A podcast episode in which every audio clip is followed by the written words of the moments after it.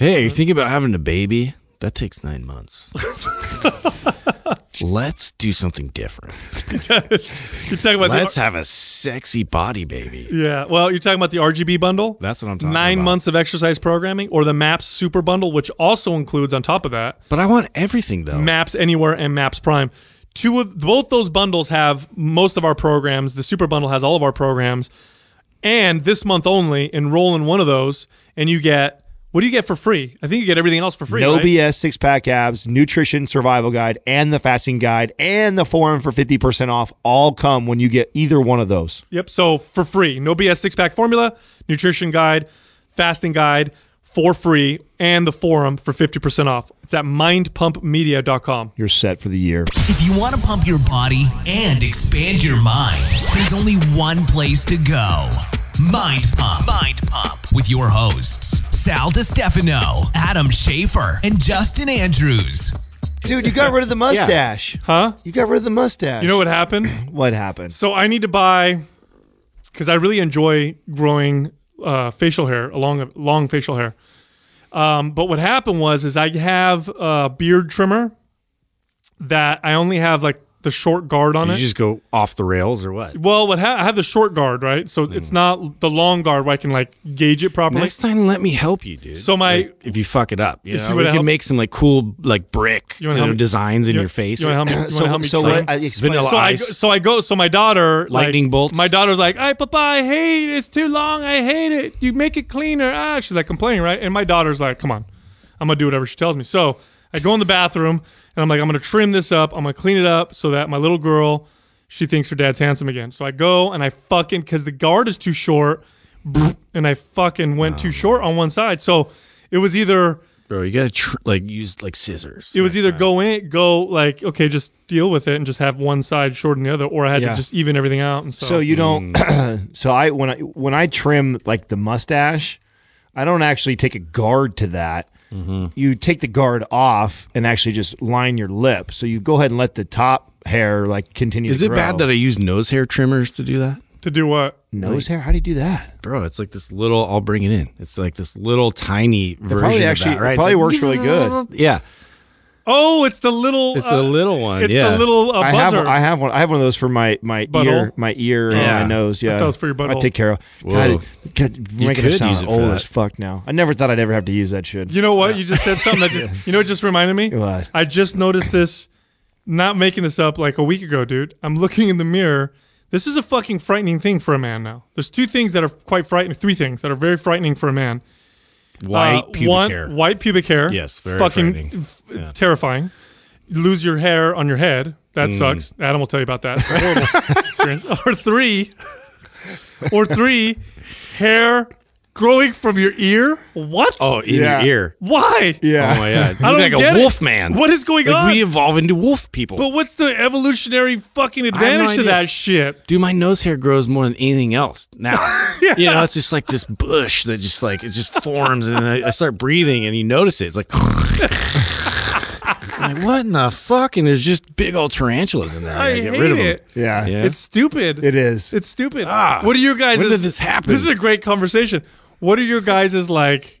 Oh fuck, I'm getting old moments that have happened recently. The hair mm. thing for sure for me because that happened. That all of a sudden accelerated at like I went through these these spurts right. So when we were younger, I have like my two best friends that go all the way back. I talk about them all the time. I go all the way back since high school, and that of the three of us, my one buddy like he was thinning in high school, and so it was like So you the- knew it's like oh, yeah. so and you know, imagine we used to tease the fuck out of him. when We are like, you know, early twenties, just like, oh, you know, the hairline shit all the time. Fuck. And he just, you know, he chalked it up about, I don't know, 25 or so. Just fuck this, just start shaving it completely, grows his beard out. He's got the facial hair thing. He's had that since he was 25 or maybe even earlier. Yeah. Then my other buddy and I, we were cool. We were good, dude. We were solid. You know what I'm saying? Good, good hairline, like thick hair. Still getting compliments from the hairstylist. Like, man, you got great, beautiful hair. Somewhere around like 27, he started to get like this spot on the back of his head. And I remember, dude, like we would all just, my boy that was boy, I told you motherfuckers all that teasing it was going to happen to you sooner or later. And, you know, he fought it for a while. And then he just owned it, shaved it also. And so I've been like the last one to go, you know, and I've been fighting it off for a really long time. And I've tried all these different hairstyles to like make it look better, but it doesn't. yeah, at the, I'm at the point now where it's You like, look- it's okay. You got a hat. yeah, you know, I wear a hat when I sleep now, when I shower, Every- everywhere I go now. It's like, got a hat. You know, I, I always I get a call ahead for reservations. Like, hey, what's dress code? Can I wear a hat? You know Okay. what though? Back We in can the, go. Back in the day, they used to have sleeping caps. You Yeah. ever remember? You ever watch cartoons? I with a wear a- sleeping cap. Ooh, Yeah. sleeping caps. Yeah. Yeah. I feel it's uncomfortable. It was the thing. But every time I look in the mirror and I'm like brushing my teeth, my head's down. I'm especially in the morning time when my hair's all fucking going different directions, and you just like can see your scalp. You're like, oh my god, dude. Read your own mind. You're getting old, bro. So that's your getting old moment right there. There's nothing else. Um, I think into Because like that happens sometimes when you're young. I mean, Yeah, you were in your twenties. well, twenties. for me, it, like it was, it was mainly like okay. So I was with a, a group of of younger people, let's just say, in a car, right? And like they wanted to choose music and like play it, and so I'm like, I'm like riding shotgun, and so I'm like, okay, whatever, cool. And so they started playing music, and it was just like I just I noticed like my facial expressions and like my eyes like started squinting really hard, and I was just like, oh, like it, like I just couldn't relate at all, and it was too loud. I'm like, oh, is this is this how you guys listen to this? This is too loud. That's it. like what in the fuck? have you noticed? I can't even think. Have you noticed that shit's too loud now? Yeah, everything's too loud. It used to never be too loud. Yeah. Nothing was ever too loud for me. like- Everything's too loud. and then I'm I too yell loud. at people. Yeah. like if like uh, like somebody's speeding, I'm just like, hey, yeah. like what are you doing? Meanwhile, you knew you were an asshole like at 16 years old, fucking mashing around Oh donuts in your car and stuff like Dude. Oh, that. I So- hate uh, people that drive like maniacs. I'm like, what the fuck? Katrina had a Katrina Be and had an safe. old moment just yesterday. So here's here's mine, and then I want to hear Katrina's. But here's mine. This is something that I didn't even know was an old moment until it happened to me, and I was like, oh fuck. So old people, when they sit down, when they first sit down, this is what they do. I'll show you. Ready? Yeah. Like they make Oh, that yeah. sound, right? I do that tying my shoes. What the fuck? I, in the morning, I'm trying to put my shoes. I'm like, so, so, so, I, so I did it yesterday, right? I sat down with my kids and I just went, "Ugh." and I'm like, oh fuck. oh, yeah. And then I thought about it, like my objective, like analytical mind. I'm like, why it's am like when I? that door hinge gets a squeak. yeah, I'm like, know? why am I making that weird That's what grunting happens to sound? us. And it's because it's what it is. Is you're trying to maintain core stability when you sit down. That's it. You have to consciously do it now. Yeah, and then you like let it out. You have to, you have to let it let it out slowly so you don't hurt your back. You know what I'm saying? So you're just like, you know? but you're not lifting weights. Oh my God. You're sitting on the couch. Or if if like your your conversation starts to be just based around like what's going on with your body, you know, internally. Like I'll start saying something like I was just having a normal conversation, and all of a sudden like I had this weird like sound going on in my stomach, and it was going up to my throat. It's like, and my friend just started like, "What the fuck was that, dude?" I was like, "I don't know, man. Got some weird stuff going on." that was a new one. yeah, that's a new one. or uh, or how about this? I'm Like taking this new medication. another one too that I, this one's like rather recently too is like in the morning a good or bad shit will set the whole day. You know what I'm saying? Like, Yeah. like, like people be like, "Damn, dude, why are you in a bad mood today?" And I'll be like, "I don't know why." And I'll think about like, I didn't have a good shit. like, so much stuff goes wrong. There's a lot of friction. It's on that not one. fair, dude. Yeah, yeah. It's not fair. What happened to Katrina? What was Well, it was Katrina and I both. So we just this last weekend we went uh, we went shopping. It's been a while since we gone shopping and uh, re cleaned out the closet, upgraded some shit, and it was so funny. Sounds like an R. Kelly song. So we're we're we're out though, right? So we, we both, you know, we both get you know a bunch of new stuff, and then uh, of course, you know, after you go shopping like that, you you want to wear some of your new shit. So we, you know, we both are, you know, in our new fits uh, that we've just purchased, and we go out and I think we're having sushi that night. We're out having dinner, and we run into a couple people that I know that are like really young. They're well, not really young. They're like 23, 24 and uh, they both uh, make a compliment to us, and they're like, "Man, you guys look fucking great, dude. I love this fit." And asking about asking about it and everything like that. And then right after that, we go somewhere else, run into somebody else, and same thing. And Katrina, oh, the both of us are like, "Oh yeah, yeah, cool, right?" But as soon as we get like by ourselves, it's like this fist pump right away. Like, we got we got complimented by like twenty three year olds. we were like, noticed. like, yeah, you see that? They, did you notice? He noticed my outfit, right? Did you know that she noticed your outfit, right? Like, fuck yeah, we're still we still got this, right? Yeah. But the fact that it was like this fist bump, like excited uh, moment for you afterwards is that sign of like, oh Oh man, Like, we're that like old. you guys are trying. yeah, like yeah, it Like, was, now you're trying. Yeah, it's like we had to before. It's a natural thing Oh, that just oh, we can relate with you guys. Hi, kids. I just think you, you you end up giving up at some point. You know what I mean? That's exactly what happens. I used to, okay, I remember literally being a trainer. I used to run camps all the time. This was something I used to say to my campers, right? I'd be 25 years old and I'd have a oh, this is your famous quote. Oh, my happy I campers. used I used to tell I used to tell them all the time that like you know hey part of my job is trying that was the joke right? Like I'm, I'm here to help get you in shape this and do all those things but I'm also here to help you guys not get old. And at one point in your life you stop to not give a fuck. Like and I'm here to make sure you give a fuck for the rest of your life. Like don't stop listening to new music. Don't stop following new trends. Don't because that's part of your youthfulness. I promise you that. And i said so i would tell and preach this all the time. And then it hit me one day where and i remember the moment it happened to me. I was i think i was 30 and i'm driving around back then i had that lifted chevy and i was like blaring like hinder and then like I drove by right, and I was like, I'm feeling, I felt cool. Music was blasting, windows were down, you know. yeah, like- what's up? yeah, right. And and I'm driving by and I drive by a bunch of like younger kids and stuff, and I and I caught that moment. I caught the moment where they're looking at me, and and in my head, the first like it's the way it's processing is like, yeah, I'm cool. They see I'm cool. Yeah. But as we get closer and I go by, they start laughing and pointing at me, and I can oh tell- my god! And then there was this like, I'm not cool, and. Oh man. And then I like then I actually evaluated like oh shit like I'm probably listening to a song right now that's like eight years old you know mm-hmm. and I'm blaring it like on bla- and then I remember thinking to myself fuck I remember these guys I remember when I was their age and I remember seeing these guys and looking at my buddies going Back then it was a Trans Am." what, yeah, Yeah. what a tool dude he's like that shit was so old remember when that was cool like with my friends and I oh. realized like oh god that was me and that was that moment for me that I got I, and I believe that everybody gets stuck in an era yeah, for sure. Everybody does. Yeah. When you're young, right? I haven't even picked one. When you're, you meshed it all together. I think. or just made up my own. Uh, you know, This is everybody. the future. Everybody does this. You can look at somebody, okay, especially somebody that's older than 30, and you can see you can see where they got stuck. You know, if you're 40, 50, whatever like that, I can look at someone's outfit and go like, and the music you're listening, the music you're listening to, and You're the totally outfit you're wearing- grunge. and I know like, damn where, where you got stuck and you didn't keep evolving with time, and that's we all do it. So so you guys you you work you both worked at the Santa Teresa 24. Mm-hmm. Yep. Do you guys do you guys remember? I don't know if you kept coming there, but do you guys remember the dude that would come in with the straight up like fucking scorpion's hair?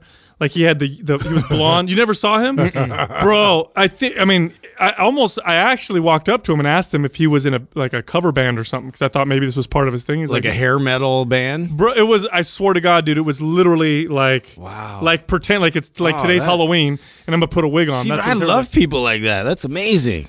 You know what I mean? Like, just kind did he have like tight pants? bro. He's like 55, dude. That's great. it was. It was. Yeah. Just coming in. stuck in that era. Yeah. It was right? super stuck. Yeah, that's what happens. So I, I would always tell clients, I'd give them like exercises to do. Like, listen, you need to watch MTV for two hours. That's it, a week. That's all I want you to do. Just watch it. You know, just watch it, absorb it. MTV. as much I as- feel like MTV isn't even cool anymore. well, it's not for us. The internet is. Is it? for, Nobody watches like, that shit, dude. All it is is like catfish or, or whatever. Yeah, like, no, what a fucking stupid show. well, it, it's see, see, that's what an old person would say. Yeah, Yeah, it's exactly. so dumb. well, that's, be- that's the problem. because we were- basically you got to pay attention to all the stuff that you think is dumb. yeah, It's kind of it's kind of Ooh. I got bamboozled Yeah. by some fucking creepy internet guy. You have to be you have to be a little bit open minded, right? You, you don't. It's, I'm not saying that MTV is going to provide like all the answers to anybody staying in style whatsoever, but it's it's uh, staying in touch with the, the the younger generation, which is also why I still always keep like a handful of like young hip kids around me. So I can like, Yeah. you know, I'm not afraid to you ask. use them for their I'm not afraid to ask. Like, I hey, keep waiting. I'm like, tell where's the cool stuff? Right. I, when I see the cool stuff, I really go for that, you know. But I'm like, I, that's it's Yeah, but this is like what I told you guys the other day. Like your understanding or what your thought process of what cool is is totally disconnected from what Oh, really is anymore. You know right? what's gonna suck, and it hasn't. right now it's cool to be kind of, you know, I, don't even want to say it, dude. you don't want to. You don't want to give it away, or you don't know what you're gonna say. No, I don't even know what it is. To be honest, I, I haven't figured it out Just yet. was about to he's Yeah. like, hey guys, you know what's cool? Yeah. because I don't. like really asking. soft music, and it's like you know, yeah, I'm like wearing all this like you know stupid clothes. You know.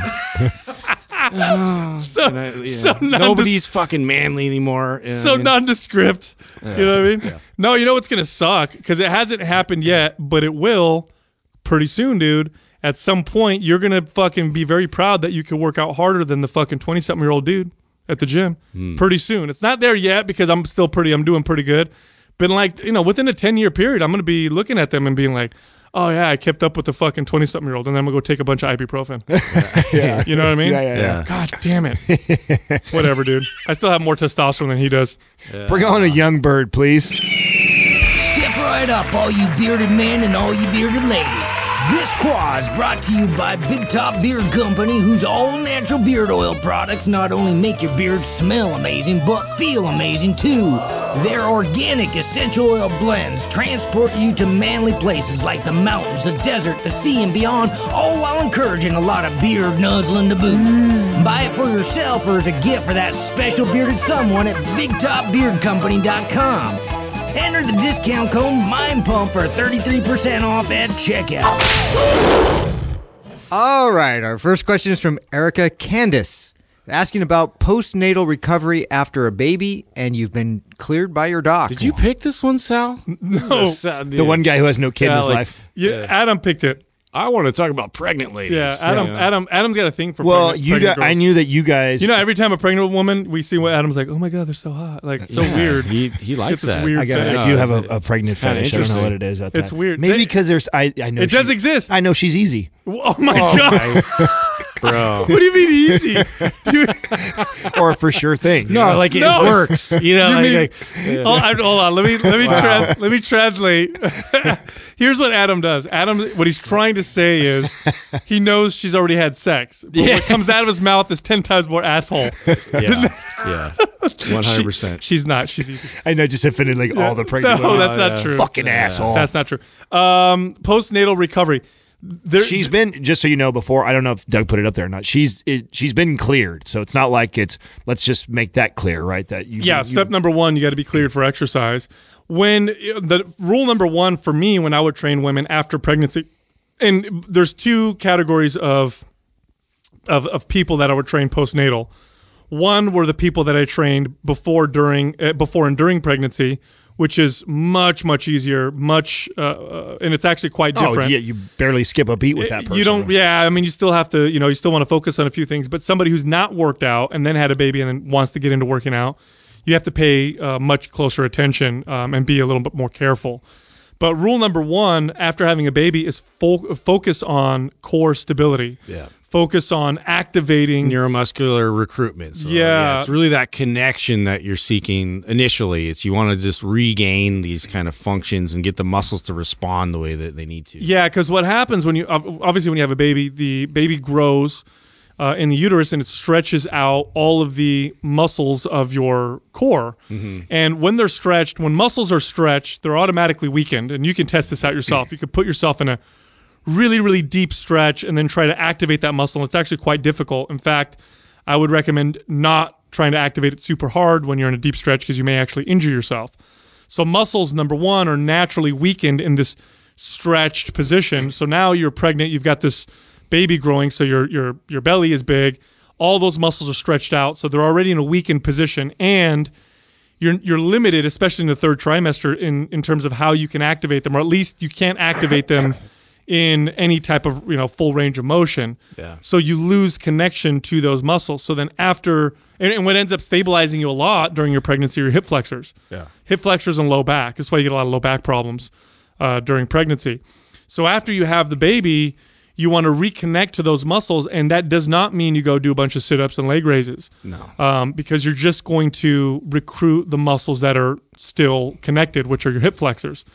What you're going to want to do is you're going to want to activate, first focus on activating those muscles that you've lost connection to, and then slowly focus on strengthening them through uh, ranges of motion. Motion. We actually posted a video on our YouTube channel. It's Mind Pump TV, um, and you can look it up. It's called Hip Flexor Deactivator. Deactivator, yeah. And it's a movement that I do with uh, anybody who's got hip flexor dominance, but especially post uh, post pregnancy or you know postnatal. Um, and it's a great way to kind of get the hip flexors to step out a little bit while activating some of the muscles of the core.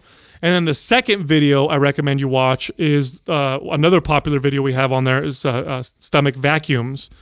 And vacuums are that's probably one of the first exercises I do with a with a woman who just had a baby because I'm trying to activate their The deep core. yeah their deep core muscles, the muscles the the transverse abdominis that pulls in What about the belly The breathing that you did with uh, Stephanie too? Be- belly breathing, uh, you know, that's another one where you're kind of learn get, getting that diaphragm to fully inflate again because it's. That's a, I'm glad. I'm actually really happy you brought that up, Adam, because when you have a baby, you know, the baby obviously when it's growing and it's big, presses up into the diaphragm, and you tend to breathe shallow out of necessity, and so you want to change that breathing breathing pattern back to its normal one. Otherwise, you can experience, um, you know, a little bit of anxiety or, or feeling like you're not getting a full.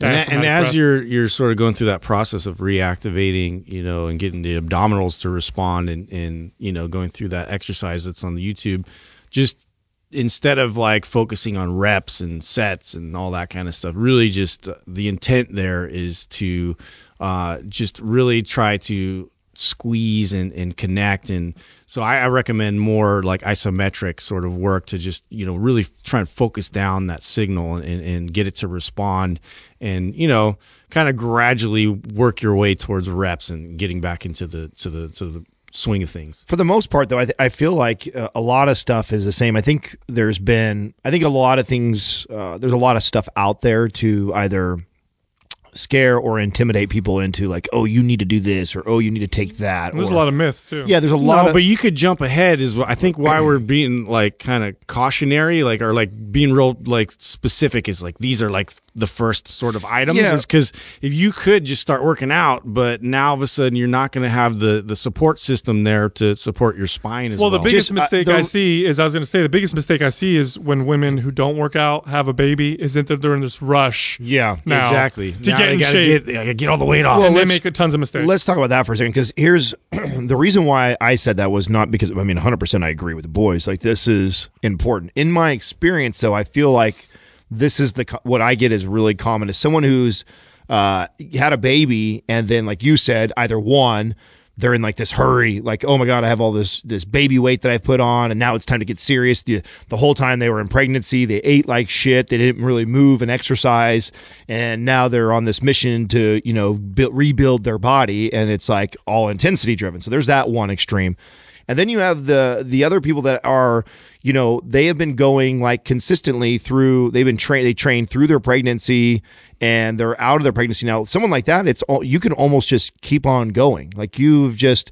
if you've done a good job of exercising while you were pregnant, which I've trained people literally up until the day they had their baby, you can just pick up right where you left off and keep going and you're probably going to be pretty damn good. And there's a lot of scare tactics out there to scare pregnant women away from training and oh don't do don't push too hard don't do this. Well what you shouldn't do is you shouldn't go any harder than what you were going before. So if you're someone who trained pretty consistently and then you get pregnant, I don't recommend stopping working out. I recommend doing all the pretty much the same stuff you were doing going into your pregnancy. and just listen to your body. Yeah. Yeah, Like if you're doing, if you're, if all of us, you the know, biggest thing. yeah, if you're doing a bunch of Roman chair sit-ups and leg raises and planks, and now you're like, ooh, those hurt me because I have this big belly now. You know, I'm in my third trimester. Just stop doing them. Yeah. Uh, but your body's incredibly capable throughout most of your pregnancy. Um, I mean, you can do some, you can keep working out pretty much uh, like Adam said till the day you give birth, so long as you're healthy and, and you know nothing, you know, major goes So, wrong. some of the women I've seen do are the ones that are still squatting all the way through their pregnancy, you know, and they come out and they they're still squatting. You're doing a lot of movements that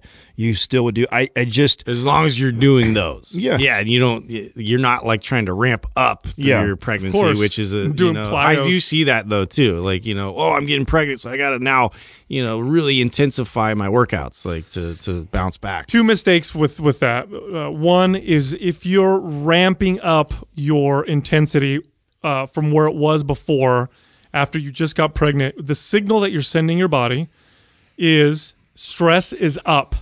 Uh, we are now in a new situation, a new environment with higher demands on the body.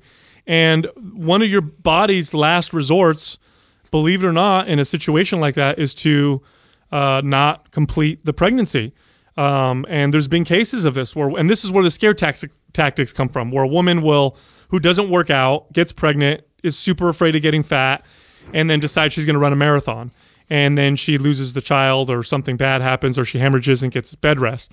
Well, yeah, you're you're telling your body that you've just entered into a new stressful situation. Your body knows that you're pregnant, so it's gonna think. And, and you're you're kind of you know the ba- the baby's a priority, but you are a priority as well, and your body will make sure that you are okay. And if it thinks that the stress is new and too much, bad things can happen. So don't change anything. The here's the perfect scenario. Perfect scenario is this: you're already exercising, you already have a good you know routine, you're already fit, you're doing everything right. Then you get pregnant, and then you just keep doing what you're doing. Don't have to change anything. Listen to your body. Then you stop when you think you need to. A lot of women don't need to up until again like the day the day before they have the baby. Some women feel like they absolutely are super uncomfortable, have to stop a few weeks before. Have your baby, uh, depending on if you had C-section or how your your labor went. Get clearance by your doctor. Go back to the gym. Start slow, but you will be surprised at how fast you bounce back. I've had clients back, back bounce back incredibly. I mean, compared to the average person, incredibly quick because they went into it already fit and they went into it with the understanding that uh, there's a process and that they're not Well, to it'll help with the labor, you know, Oh. being strong. Yeah, going into labor. So You know, and we got to realize something like we always forget that uh, when women got pregnant for most of the human civilization, it wasn't like, oh my God, you're pregnant, don't do shit anymore. Like yeah, you had that wasn't an option. it wasn't Yeah. an option. Yeah. Like you're still you're still have ga- you're still hunting and gathering. You're still part of the tribe. You're still you might have another child. Uh, you still have to stay you know moving and, and increases your odds of successful you know labor. Um, it wasn't i like it is you know, and now we're better at it. Now we tell women keep moving, but it wasn't that long ago. Like when we were born, like around the you know the 70s and 80s, even then they were telling women like relax, don't Oh, move. Uh, the only way they delivered babies were women were on their back. Um, now, you know, it's, they're I was going to talk about encouraging that. different- Yeah, because I, I give my wife a lot of credit. She did. Uh, we had a doula actually come with us to um, kind of help with the process, and that really helped me to kind of help coach. And uh, you know, she actually was able to do a lot What, more. what did you call it? A positions. doula? Doula. Yeah. Doula? Yeah. What is that?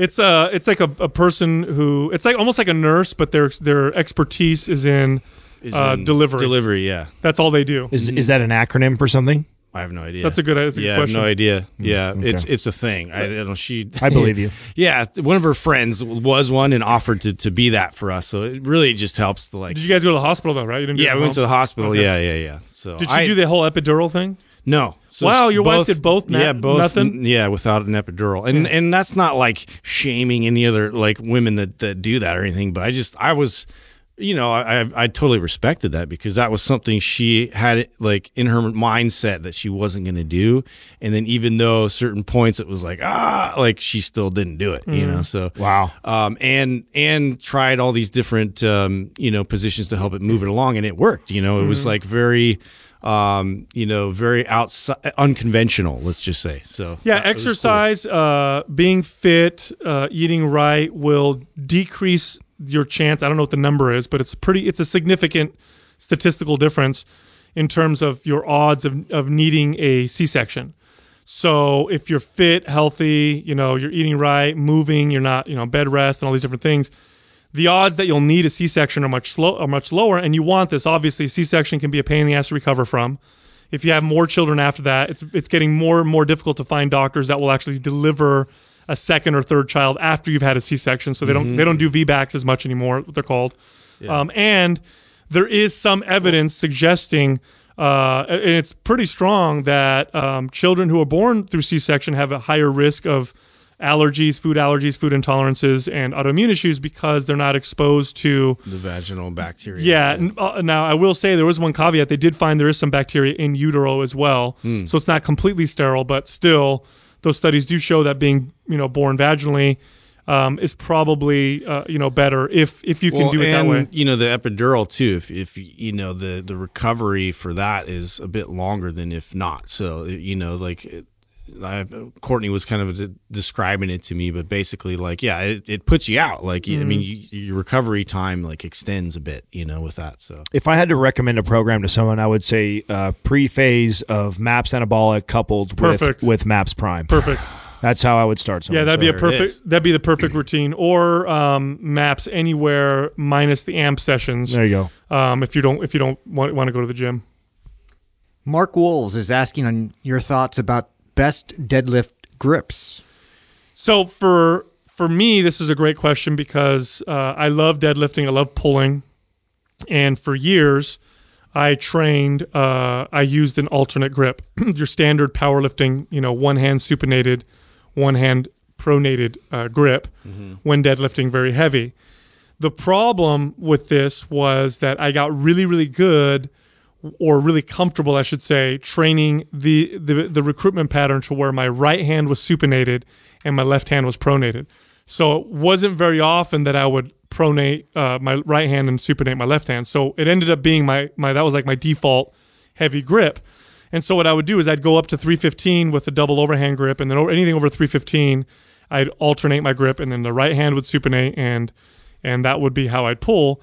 As a result, um, I started, I developed some imbalances in my back, which I could tell, um, and I could tell because Visually and mechanically, or just one of the other? Actually, both. So when I would get a massage, the the person that would massage me said, "Well, it looks like one, you know, like the this part of your back seems more tense or a little thicker."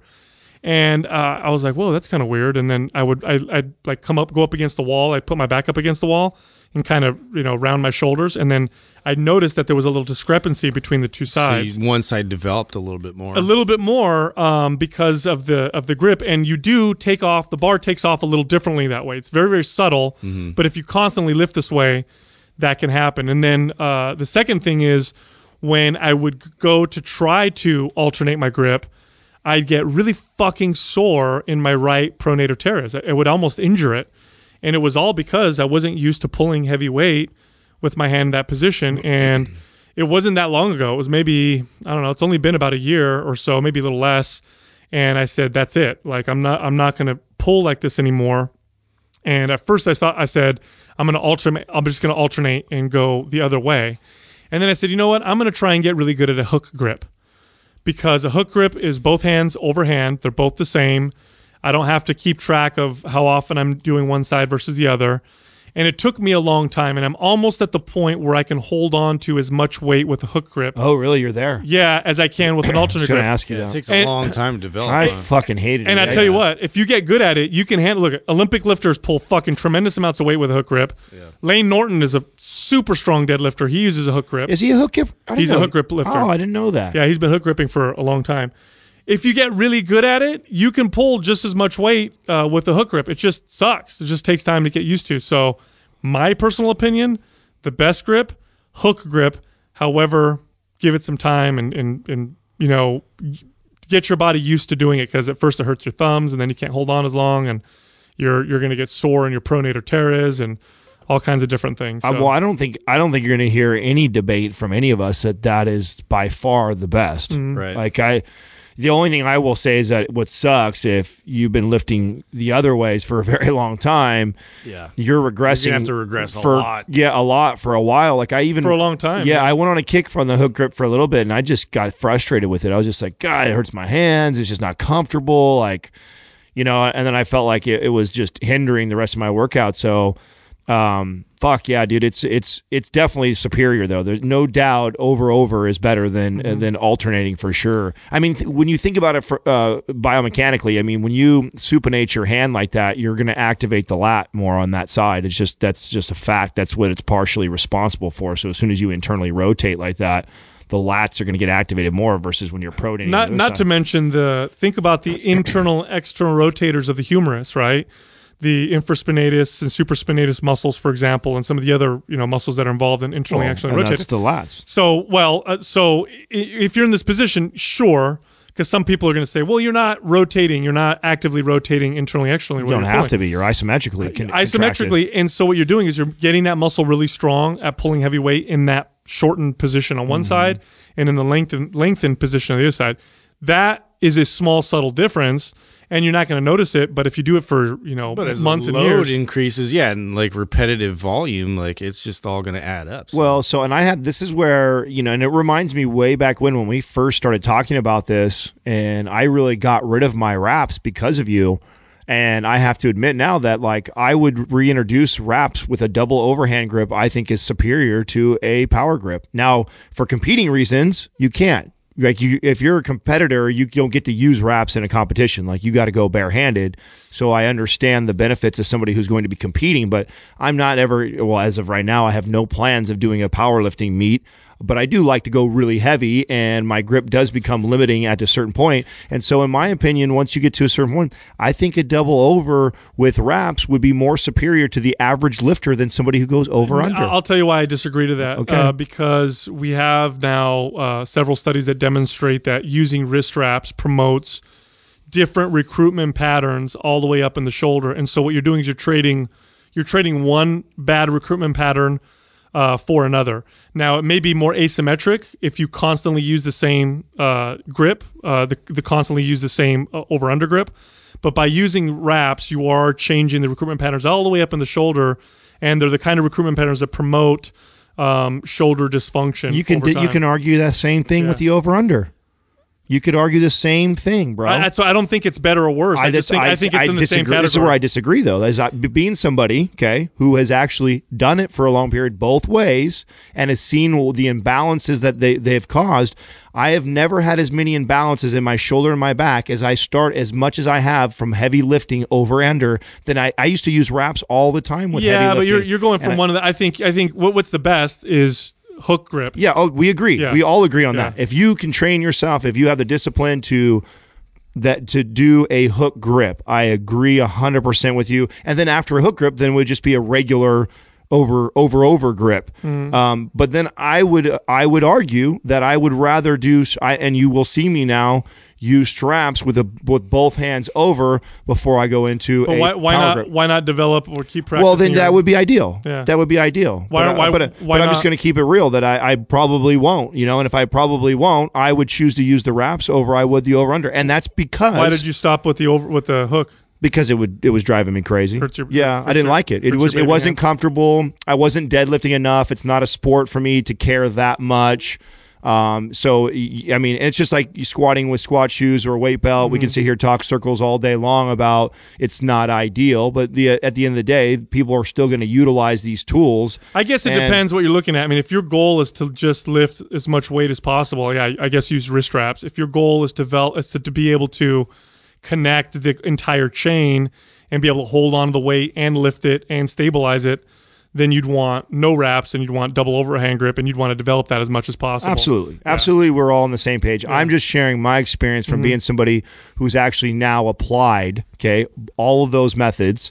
And the only one that I didn't go for a very long time is the overhand with the hook grip, Mm-hmm. which I would agree would be the superior one if I was to discipline my ass to keep going, to regress, to go through all that, to work my way back to lifting with that. But I'll tell you now, if you catch me pulling really heavy weight, I, you'll find me probably use the wraps, which I haven't even done. So just say that is like, you know, whatever.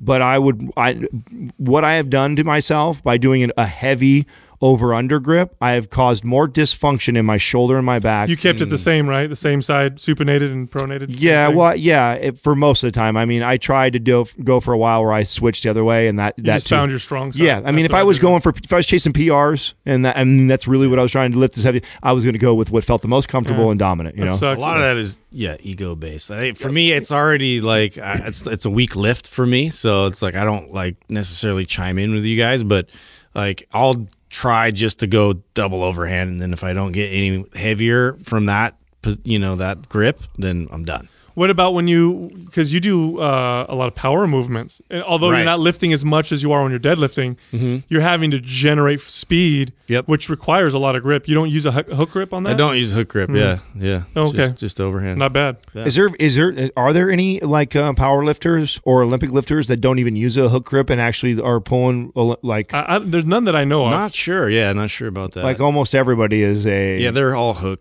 Hook Olympic for the most lift, uh, hook grip is like part of Yeah. the protocol with Olympic lifting. I wouldn't mind developing it. Let's just put it that way. Yeah, it would it would help for sure. Yeah, I mean, th- I think that's we could all agree on that. There's no doubt the hook grip for sure, over over, and then over over, and then where maybe we disagree a little bit is the wraps versus the over under. And I'm just speaking from experience that being a guy that's done both for long periods of time, I caused more dysfunction in my shoulders and my back than I ever did with wraps. I did with That makes the, sense. the over under. Lindsay Adair, 23. What is the biggest mistake you see new trainers making, and what were your mistakes as a new trainer? Number one, I think, and I, I believe it's still common, goes all the way back to when we trained, and it drives me crazy to see, is intensity driven workouts. Uh, the a- flashy workout. L- yes, a lack of attention to detail and movement, and em- too much emphasis on can I come up with the most creative, you know, fucking backbreaker workout for my clients. I to this day I go to the gym and it's the thing I, I just and I and I, you know it's like watching a slow train wreck for me. I just can't look away. It's none of my business to come over. I would never totally check a trainer in front of their client. That's just I would never do that. But I and I I cringe. I watch these trainers and it's like this It's hard to watch. it dude. is hard, bec- but in, and where I have patience too is I I went through that. Like right. I you got to remember that you uh, put yourself in there. Yeah, Right. Because yeah. we were there at one point. I we were right, and there wa- there was definitely and there's definitely a culture around that within f- gyms is this you know who's got the most creative workout and you know what creative workouts do not always and very rarely equal the most effective Dude, I, I literally just had this conversation uh, last week because I went to go work out, you know, where, where I go work out at. I don't want to call it out just in case uh, they're listening. But uh, you see, there's this group of women and they take the same, they take this super high intensity workout driven uh, cl- class every morning by this one trainer. And you, I can pick them out now. I've been doing this long enough to where I can see, and it's, it's, it's you see this in men and women, but more often women uh, than men will end up in this category for some reason. And I think it's just because women tend to beat themselves up more um, than men tend to. But these women come in mid 40s, maybe 50, maybe late 30s, and you can tell their adrenal uh, fatigue. They're totally adrenal fatigue. Like their bodies are fucking broken down. They don't get a lot of sleep, probably because they have small kids or they work a lot.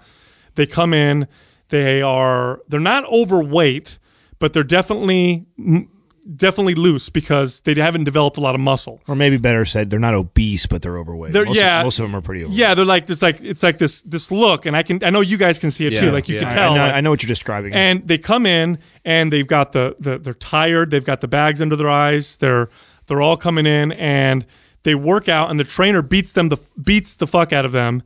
And they're all just trying as hard as they can. And he's yelling at them like go go go go go. And they're doing these sprints on the cardio and they're doing machines and circuits and they're punching a bag and they're doing all this crazy stuff. And you can see that like first of all their form is there is no form. Like it's it's all about moving the weight. Mm-hmm. It's all about you know pedaling the bike. It's all about just throwing my fist into the bag. Like they're not even punching the bag. They're just moving their hands. And they're always- and they're fucking dying. But what's, Momentum. what's keeping these poor women moving is their total like they're all these grinders. Like they're so like i'm gonna keep doing this and i'm just gonna keep working at it. I'm gonna keep grinding. And and they've been doing it for a long time. I've been working out at this place now for hmm. over a year. Well they and it's also- the same women. they also dis- they also connect that like endorphin release of that they get post workout to like I feel better or I feel accomplished. There's a I- short I- term, right? Yeah, it's a very short term feeling that they, and that's where I think how they get stuck here. Even if you're somebody who listens, like there's somebody right now, hundred percent, the amount of people that have listened to this show, hundred percent, there's someone listening to this right now. It's fucking you. Okay, you are that person. You are that person. Oh my God, And the reason why you do not you you you're like tone you're like fucking tuning this out right now is because you have connected that feeling that sweat feeling and that uh, feeling of accomplishment and the the endorphin rush that you get for from pushing the body like that and so therefore you justify dude, it dude it was it's it, it was horrible i was just watching this the other I'm Sweaty Betty syndrome. They were doing talking to you. They were doing squats with a barbell as part of their circuit, and they're I mean they're fucking beat. They were beat when they walked in. They were already exhausted when they walked in. This is like six something in the morning. They're doing squats and they're fucking everywhere. Their knees are going everywhere. I mean, uh, uh, Jessica's like, oh my god. She goes, "Uh, maybe we should go stand next to them in case one of them goes down. Knees are going all over the place. They're adding weight. The trainer's just yelling at them like, "Keep going! You got to keep going!" And and it's like the, it's horrible. And the worst part about it is these women are trapped. I'll tell you why they're trapped. They know instinctively that the second they fucking stop, they're going to gain a gonna shit. blow up. They're going to gain a shit ton of weight. They're going to binge like crazy because their body is in such horrible stress state. And these trainers, they don't know any better and they continue to push them because what they do, and I did this too. I did this when I first became a trainer. You see this client, and in your thought, all you're thinking is, I know why you're not getting leaner and why you're feeling like this because you're not eating as good as you should. You're not doing what I'm telling you, and you're not working out as You're not hard out, or as yes. consistently as Your I'm effort telling you. isn't there. You know what It it's like? there. It's like a parent that like beats their children and they justify it because they they've seen results or they because they got beat when they were a kid. Look, now they're quiet. They exactly right. exactly. Yeah. No, seriously, right? It's Yeah, like it's true. it's like a kid that got beat, turned out to be a good kid, right, and successful in life, and says, "I'm going to beat my kids because I was beat." And so that's the mentality: is like I'm to beat. I got in shape because I beat myself up to get in shape, and I have this discipline. I'm to try and install that same thing in these people. And what we're finding out is, you know what? Beating kids is probably the not the best way to do it. Just because Not some of them, good strategy. just because some of them turn out all right, just like the same thing goes for beating your clients. Like mm-hmm. ju- just because you got clients, in- Listen, they turned into Ray Rice. yeah, That's all I'm saying. I fe- dude, I just, I feel just so- because you got some people in shape by doing that doesn't mean it's the most effective way to do it. I feel so bad. One of them even is really nice and comes and says hi to us, and I'm looking at her and I can see the signs, all the signs of excessive stress on her body. You know, the, the looseness of her body, the, the her face just looks drawn. She's got even some of the the the, the you'll see in, in women when they uh, you'll see this in anorexics too, but in women who push themselves so hard, they'll get this like micro fine, you know, kind of hair on their face or on their arms. It's a stress response. And they look horrible. They're drinking coffee. They're trying to stimulate their body to pick up even more. And I'm and I just want to say something. And the worst part is this is the worst part here, is if I take them aside and and talk to them myself, the advice I'm going to give them, they're not going to listen to because my advice would be, hey, listen, here's what you need to do. Uh, you need to stop coming to the gym five days a week and beating yourself up. Uh, I'm going to want you to come work out two days a week. You're going to lift weights real basic. We're not going to go to failure. We're going to build up some strength. I want you to get more sleep. I want you to start drinking chamomile at night, and we're going to eliminate coffee for a little while. Uh, you're going to start doing meditation, and it's going to take us like six months before your body starts to get back on track. None of them will fucking listen to me. No one's going to want to do it. Yeah. But this is easily the biggest mistake trainers do. And what you're doing is you are destroying your clients. And here's a good sign, by the way, that you're that you're making this mistake, that you have a high turnover rate. If you are the kind of trainer that gets a client, beats them up, and they're super motivated for the first three to six months, and they're coming every workout, and the next thing you know, they're missing workouts, and next thing you know, they're not coming anymore, and you got to find more clients, and you're thinking to yourself, oh, people are so unmotivated. Oh, I need to just keep getting clients. Why can't people stick to my routine?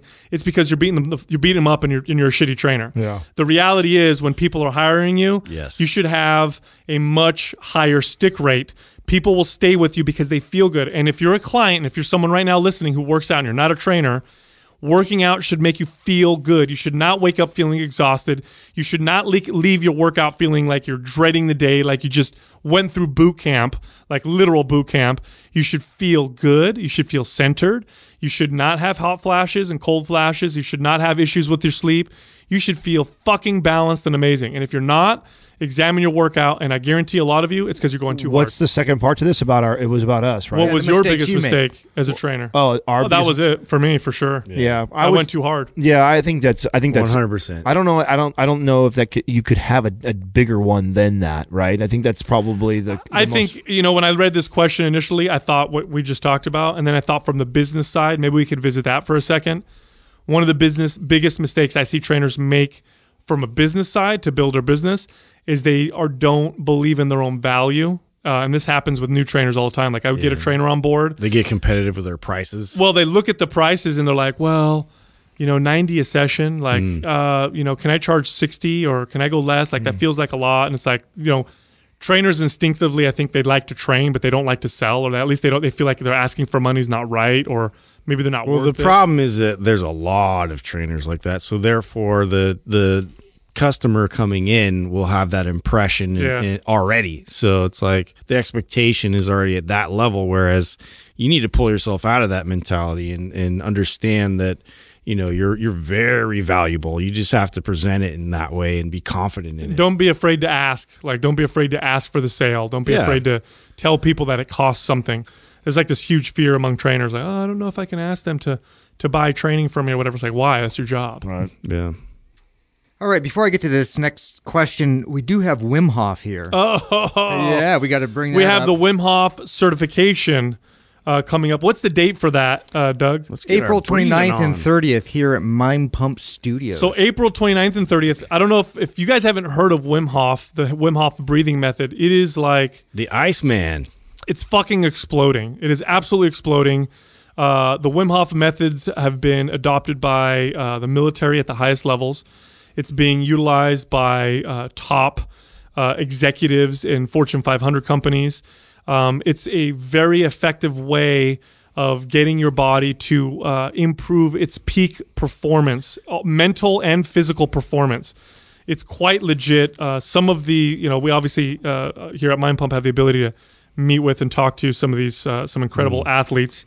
And uh, I'm. It's like a, a year and a half ago. I kind of heard of the breathing methods. Yeah. Now it's like everybody's doing it and talking Have about it. Have you seen he like uh, that show Stan Lee Superhuman? He, was- yeah, he right. was on there. It- it- It's just because he's like he's figured out this way to you know tap into to breathing to really get connected to the body on a level that's like a lot of people didn't even know you could get to, and he just has done superhuman feats because uh you know like he he's just so in tune with that and like that's why you know like and they're studying him in a lab in science and it's just very fascinating i i highly recommend you Well, I check out get, that I'm fascinated with what it's doing for the immune system too. Like that's that's what's really really fascinating. That's some interesting shit, isn't yeah. it? Yeah, that's Yes. to me is what it's really really cool. What they're finding with some of these uh, with these breathing methods is your people who are really good at it and practice it are are becoming able, or at least are able enough to control to some degree the automatic systems of the body, like um, the things that we don't we take for granted, like your heart beating, Heartbeat, your, your body lungs, temperature, all that stuff, things that your body automatically does. Uh, people at the highest level of this type of training are able to lower temperature, increase their body temperature, slow the heart rate On down. command. On command. Yeah. Very, very interesting stuff. And uh, how do people register? They just go to our page, yeah, go to the event calendar on the page and click on the Wim Hof. details. mindpumpmedia.com. Yeah, Excellent. that is correct. Next question. All sir. right, our next question is J2264. What is the key to being happy? Well, let me tell you. yeah yeah right. God, all figured out. If I knew that I'm shit- happy. You know what's funny? Katrina and I had a literally last night, um, and, and I love this because I told you guys that we've been her and I like we every month uh, I'm reading like my own book that I'm going on, then we we choose a book that we're reading together, and it always promotes all this great dialogue, right? So afterwards, she's at, she asked this question, right? She goes, um, you know, what what does a, a perfect day look like for you?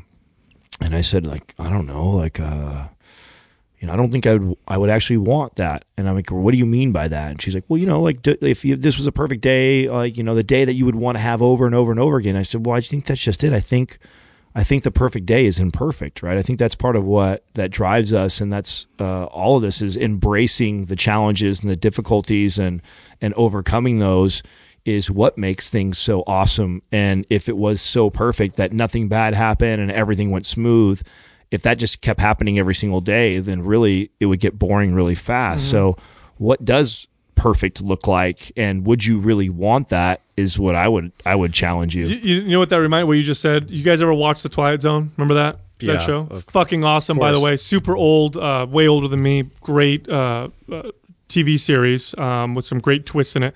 There was one episode where there was a guy in the beginning. He's a bank robber, and then he's going in a shootout with these police officers, and then they kill him, and then he pops up, and he's in like this beautiful hotel room, and then this like guy walks in the room who's wearing this white suit, and he kind of looks uh, an, uh, like an angel almost, but he's just wearing a suit, and he's like, "Hey, welcome." He goes, "You know." Welcome, and he goes, "Where am I?" And he goes, "Well, I mean, where do you think you are?" And he goes, "Oh my God!" He goes, "This must be heaven." He goes, "Well, what do I do?" And the guy goes, "You can do whatever you want. Like, do whatever you want." And so this guy, he goes and gambles, and every hand he wins. He goes and eats, and he never gains a pound. Like every woman he talks to is attracted to him, and he's like, "Oh my God, heaven is awesome." And then they fast forward like five or ten years later, He's over it. and he's he's fucking miserable. He's so so miserable, and he calls the angel back, and he goes, "Fucking change this. I hate this. Like I can't. This can't be It's be not what- reality. He goes, "This can't be what heaven is like." And then the angel looks at him and he goes, "Who told you this was heaven?" It was a fucking amazing episode. Utopia, right? Like that was the whole Matrix thing. Like they had to like restructure the Matrix because it didn't work. Yeah. yeah. You know, this is a question that people, uh, there's books written on it. Uh, you know, it's been examined by, some, you know, monks and, you know, motivational speakers. And it's, it's one of those like key human questions, you know, like, why are we here? How do I, what's the key to being happy and all that stuff. I, for me, this is a very personal question because the last five years have been so challenging, uh, just beyond comprehension. I had, you know, at the time, you know, uh, um, when I was married, my wife had a horrible health situation happen where she almost passed away. She had a, uh, her appendix ruptured and, you know, she had to be, she was in the hospital for like 10 days. And then right after that, someone very, very close to me got diagnosed with cancer and then they fought it. And I was very, very intricately, you know, really intricately involved in that whole process of fighting the cancer, watching this person deteriorate. Then they passed away. Then I got divorced uh, and going through that whole process. And it was this was a this is something that was uh, that I constantly you know asked myself like what it first of all wh- what's the key to being happy, and then number two like what is happiness. And for me, and I don't know the answer, so I'm not pretending to know the answer at all.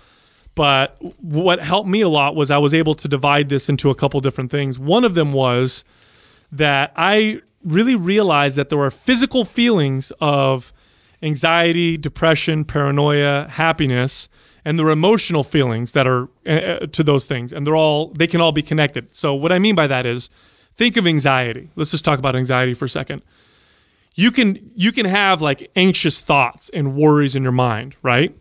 You can also have physical symptoms of anxiety. Like I could give you a drug uh, that I could give you speed or something that speeds up your heart, makes your hands sweat, and gives you the physical sensations of anxiety.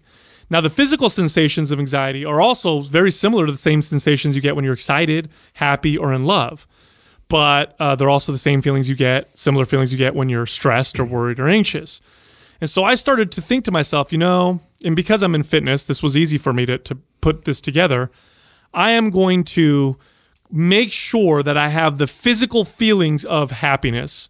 So I'm going to get that out of the way because the physical feelings of sad, depression, you know, physically feeling shitty can easily make you feel emotionally shitty. Like eating shitty food, not moving, not getting sunshine, not getting good sleep.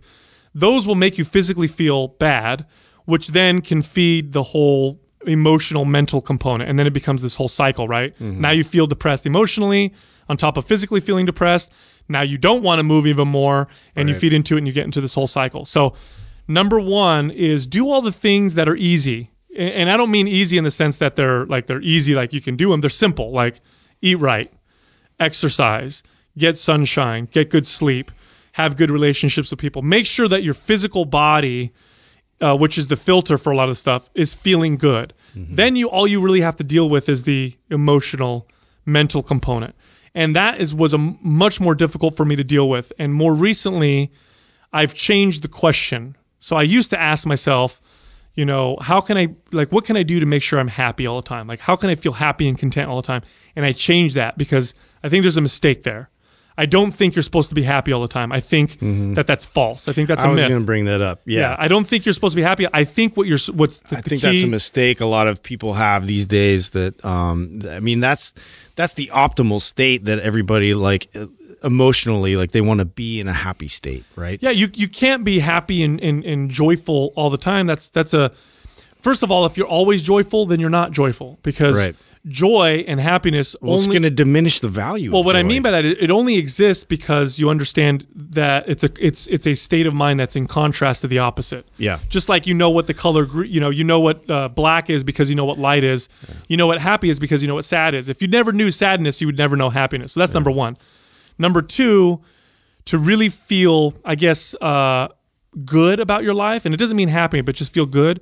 The key, I think, at least what I'm starting to find is I have to, as I'm looking for meaning. Yeah. What's the It's- meaning? It's all purpose based. That's I, it. th- that's how I feel. Like I, I feel like to achieve happiness, like I'm always striving to feed into my purpose, and whether that's you know doing things for other people, which I know I get a reward from that as far as like the feeling of happy when I can see people around me that are happy and their emotional state is is good, and you know that that definitely will affect me personally. But the thing is, you know, there's times where people hurt and there's times where, you know, shit doesn't go your way.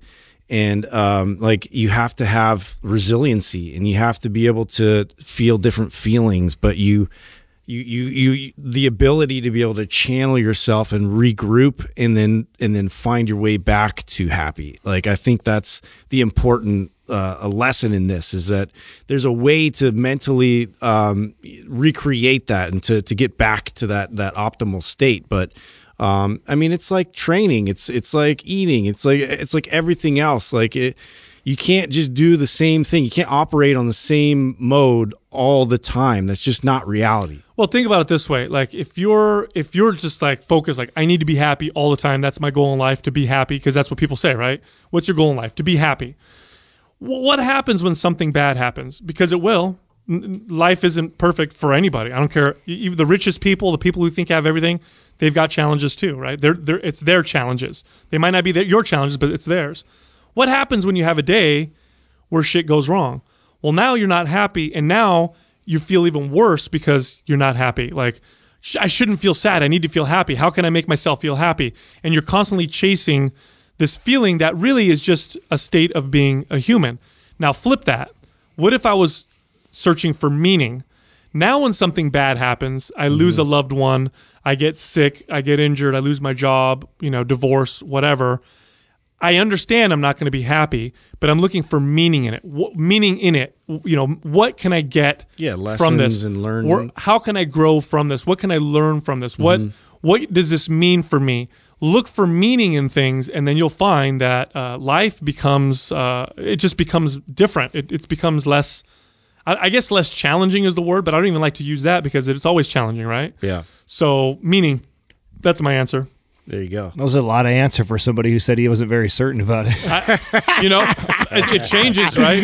Yeah. I um It's a deep question. I'm gonna have to disagree a little bit here. Um, that- first of all, this is th- I love this shit. I mean, I love talking about uh, ego, perspective, philosophy. Like, um, I think we can be happy. I think we can be happy all the time, and I think the key to that is perspective and finding the silver lining. I think that yeah, uh, So, it's finding meaning. It sounds like. Yeah, it's perspective, right? Um, so Isn't that the same thing? kind of you you you danced around Yeah, it left yeah, or right and lining, uh, gave a lot of certainties in there but uh, i definitely think that um, you can be happy and i think that's something that um, I think we're always striving to to do this, and I think it's very challenging. I think Katrina is amazing at this. It's part of why she makes an incredible partner for me because I I still am very uh, emotional and let things uh, react to things that that seem devastating to me. Right, a death in the family. How can you find happiness in that, Adam? Like, how can you find happiness in someone so close to you dying, or how can you find happiness in losing a job, or you know, getting fired or all these things that happen in life. And I absolutely think you can. I think in, in everything that seems so daunting or stressful or heartbreaking to us, there is there is good that can come of it. And I think learning to find that right away is the real challenge. And I think some of us that uh, that try to practice this or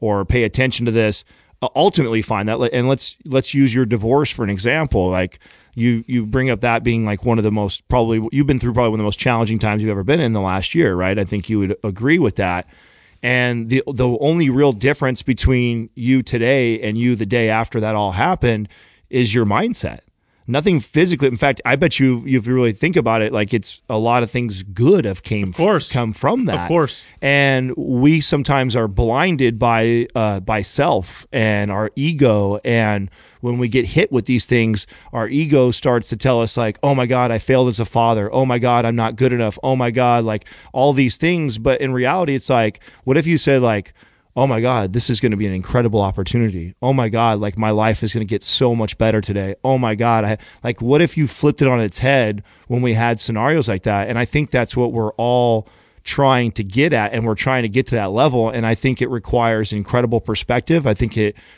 requires incredible self-awareness and you will always be battling your ego in this situation. And um, and ev- I think happiness is defined differently by everybody. I think that uh, your level of it is is really truly up to you. Like you could be the happiest pers- person in life, and you do not need to do anything different but change your perspective.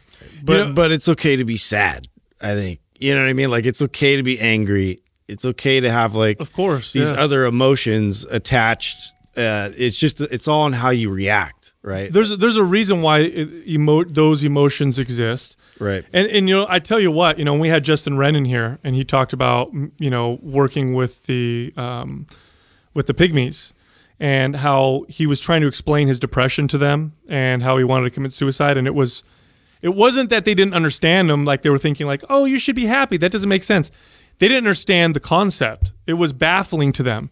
And i've actually read about this and heard about this many many times how in many of these you know what we consider primitive societies they don't experience things like depression at least not in our in our terminology right? They don't experience these anxieties and depressions and and uh, and fears in the same ways that we do. And I- you know you got to ask yourself why. I'm sure there's a modern living component. I'm sure there's a we focus on so many different things at what time you know type component. But i also think that there's this mentality that we've attached to modern western life where we're constantly telling people to be happy. Like you have to fucking be happy. Everything's got to be great all the time. Rather than saying there's meaning in things and learn from things and grow from things. And I really do think Adam what you're saying is it, it really another way of saying that is Yeah. when something bad happens, you look at it and you grow from it and what is the meaning you behind it? assess it and you know Absolutely. how you're gonna react Yeah, to it Yeah. Because I think when you- Perspective. When you, do that, I think when you do that, um, it changes what that particular situation then means to you, rather than this horrible thing just happened to me. Wow, I just got so sick that you know I wasn't able to work out for three months and I can't do any, or maybe even something devastating like you know I lost a limb in a car accident or I'm paralyzed, like and you and you like you could look at it and be like this horrible thing just happened to me. Or you can say okay this horrible thing happened to me. What can i how can i grow from this? And what does this mean for me? And how can i change things?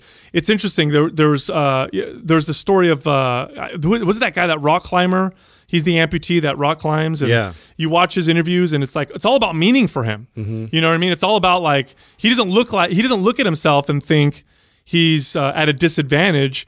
He realizes there's a disadvantage in some cases right? But he also says that it's an advantage in many other cases.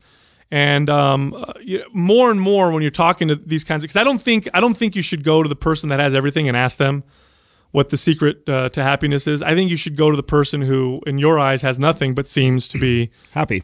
y- yeah they seem to be That- content I mean, that's to me the the pygmy story is uh, I mean, a great example of what I was saying with perspective is the reason why they couldn't connect with him about why he would kill himself is because from from their perspective, every day is a struggle to live. So why would you ever think about taking a life that you're fighting for every day?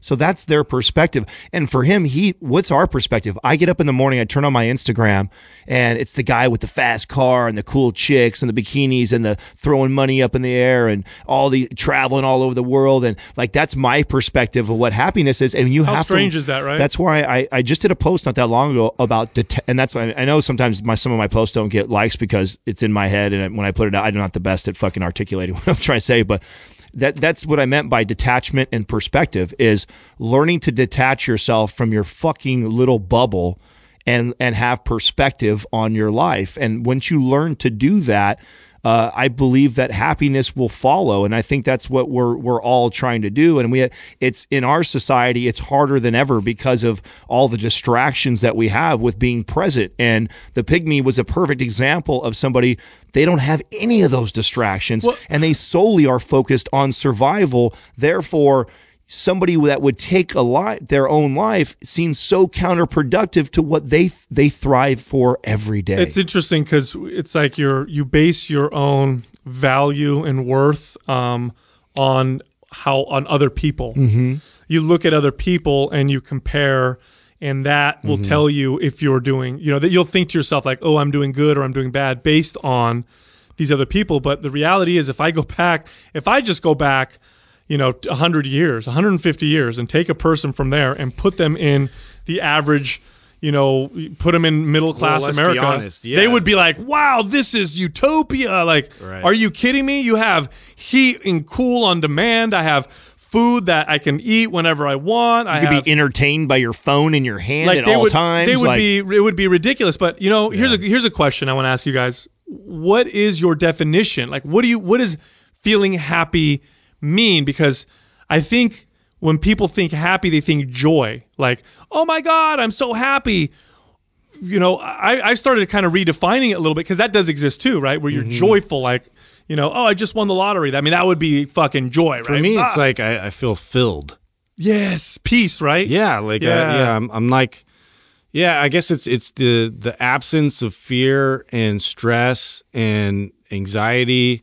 Like for me, it's I feel filled because I know I've tapped in and I've honed in on on you know purpose and and meaning and and like I get up in the morning and I have other people counting on me and I'm I'm I'm you know I'm hitting my marks and I'm doing things you know in in in in the right order and and things are kind of playing out the way that you know I feel like I, I wanted this to go and that that fills me up and then I get to to higher highs and then I I, I kind of level out but um, yeah joy is definitely that's I feel like joy should be more sporadic to where it's like oh wow like you just get really charged Yeah, I mean the same for me. It's that feeling of like peace. You know, like you feel. I don't content's the wrong word. I, I guess filled would probably be. Well, the that's reason a great word. the reason why that they're all wrong words is because they're words, dude. They're made up fucking words. to explain a feeling. exactly. like, let's be fucking honest here. We could sit here and wrong word We could, we dude could sit around this campfire all day and fucking talk about what's more right or who's more at the and I think it's just like I said it's just it's simpler than that it's like there's happiness in everything even the most challenging worst day of your life there's happiness within it well you're alive I mean you, you could deduce it down to that there's a million ways you can right and I think trying to put a label on it is the first mistake I think if just you're dead you're not happy Right, Let's be find the Or sil- maybe you are. Maybe find- you are happy. Find the silver lining Damn in it. everything. Find the silver lining in everything. Detach yourself. Have better perspective. It's funny too because uh, they, they statistics will show that people who are and people laugh whenever these these numbers come out. Men who are married live longer than men who are single. Uh, men who have children live longer than men who don't. And people say, "Well, how the fuck is that possible?" because marriage and children is like some of the most killing stressful- me. Yeah. but I think it might be that. I think and, because and you have purpose. and people who go to church. but church. you can create that without children Yeah. and without a marriage if you know You how to, right? Exactly. Yeah, I you just got to be more active about exactly. It happens for you. when you do exactly. And I th- and you know people Yeah. who go to church regularly Mm-hmm. tend to live longer and be healthier too. Yeah, Uh, they they tapped into the meaning. One of the things, uh, in fact, when they do these big studies on the blue zones, uh, where you know areas where people live disproportionately longer than than everywhere else in the world, one of the key things they find in common with all these areas of the world is that they have very good, close social networks, and they all have a sense of purpose. That's literally Maybe that's what it says. Maybe that's a really good word for it, right? The p- purpose. I like purpose there because I feel like in every bad situation, every good, there's you have a purpose within that, right? Mm-hmm. Like there, and you can throw me any devastating thing that could have possibly happened to you, and What's then the I, purpose of it? Yeah, what is the purpose of it? Where's your purpose? So I, I mean, I think there's, I don't know, you could go around all day long on words with this shit, but I think Purpose. I, I think I think too often people try and define it, try and seek for it when it's right in your fucking face. I mean, it, it's in it's happiness is in front of you every single day. You just choose to to accept it or not.